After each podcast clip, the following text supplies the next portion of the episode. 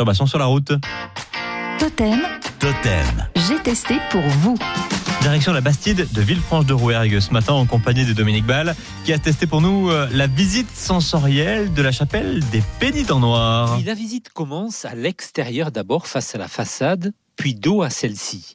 Il faut alors faire travailler sa mémoire pour se souvenir d'un certain nombre de détails à l'invitation du guide. C'est les yeux bandés en se tenant les uns les autres par la main que nous pénétrons dans la chapelle. Chacun est placé à un endroit différent, on capte alors l'ambiance, l'odeur aussi, puis l'imagination prend le relais avant de pouvoir ouvrir les yeux et laisser la place à l'émerveillement. En fait, ce sont tous les sens qui sont mis en éveil.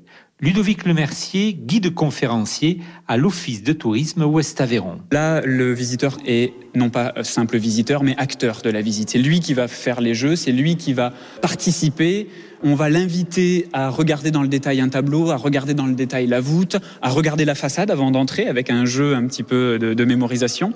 Les images, bien évidemment, vont se figer dans leur esprit. Donc, à la fin de la visite, quand ils repartiront, ils ne diront pas juste j'ai visité la chapelle des pénitents noirs, ils diront j'ai visité la chapelle, mais je me souviens m'être allongé dans la chapelle, je, me souviens du jeu qu'on a fait sur la façade, je me souviens avoir fait parler Marie et Joseph et de leur avoir fait dire n'importe quoi.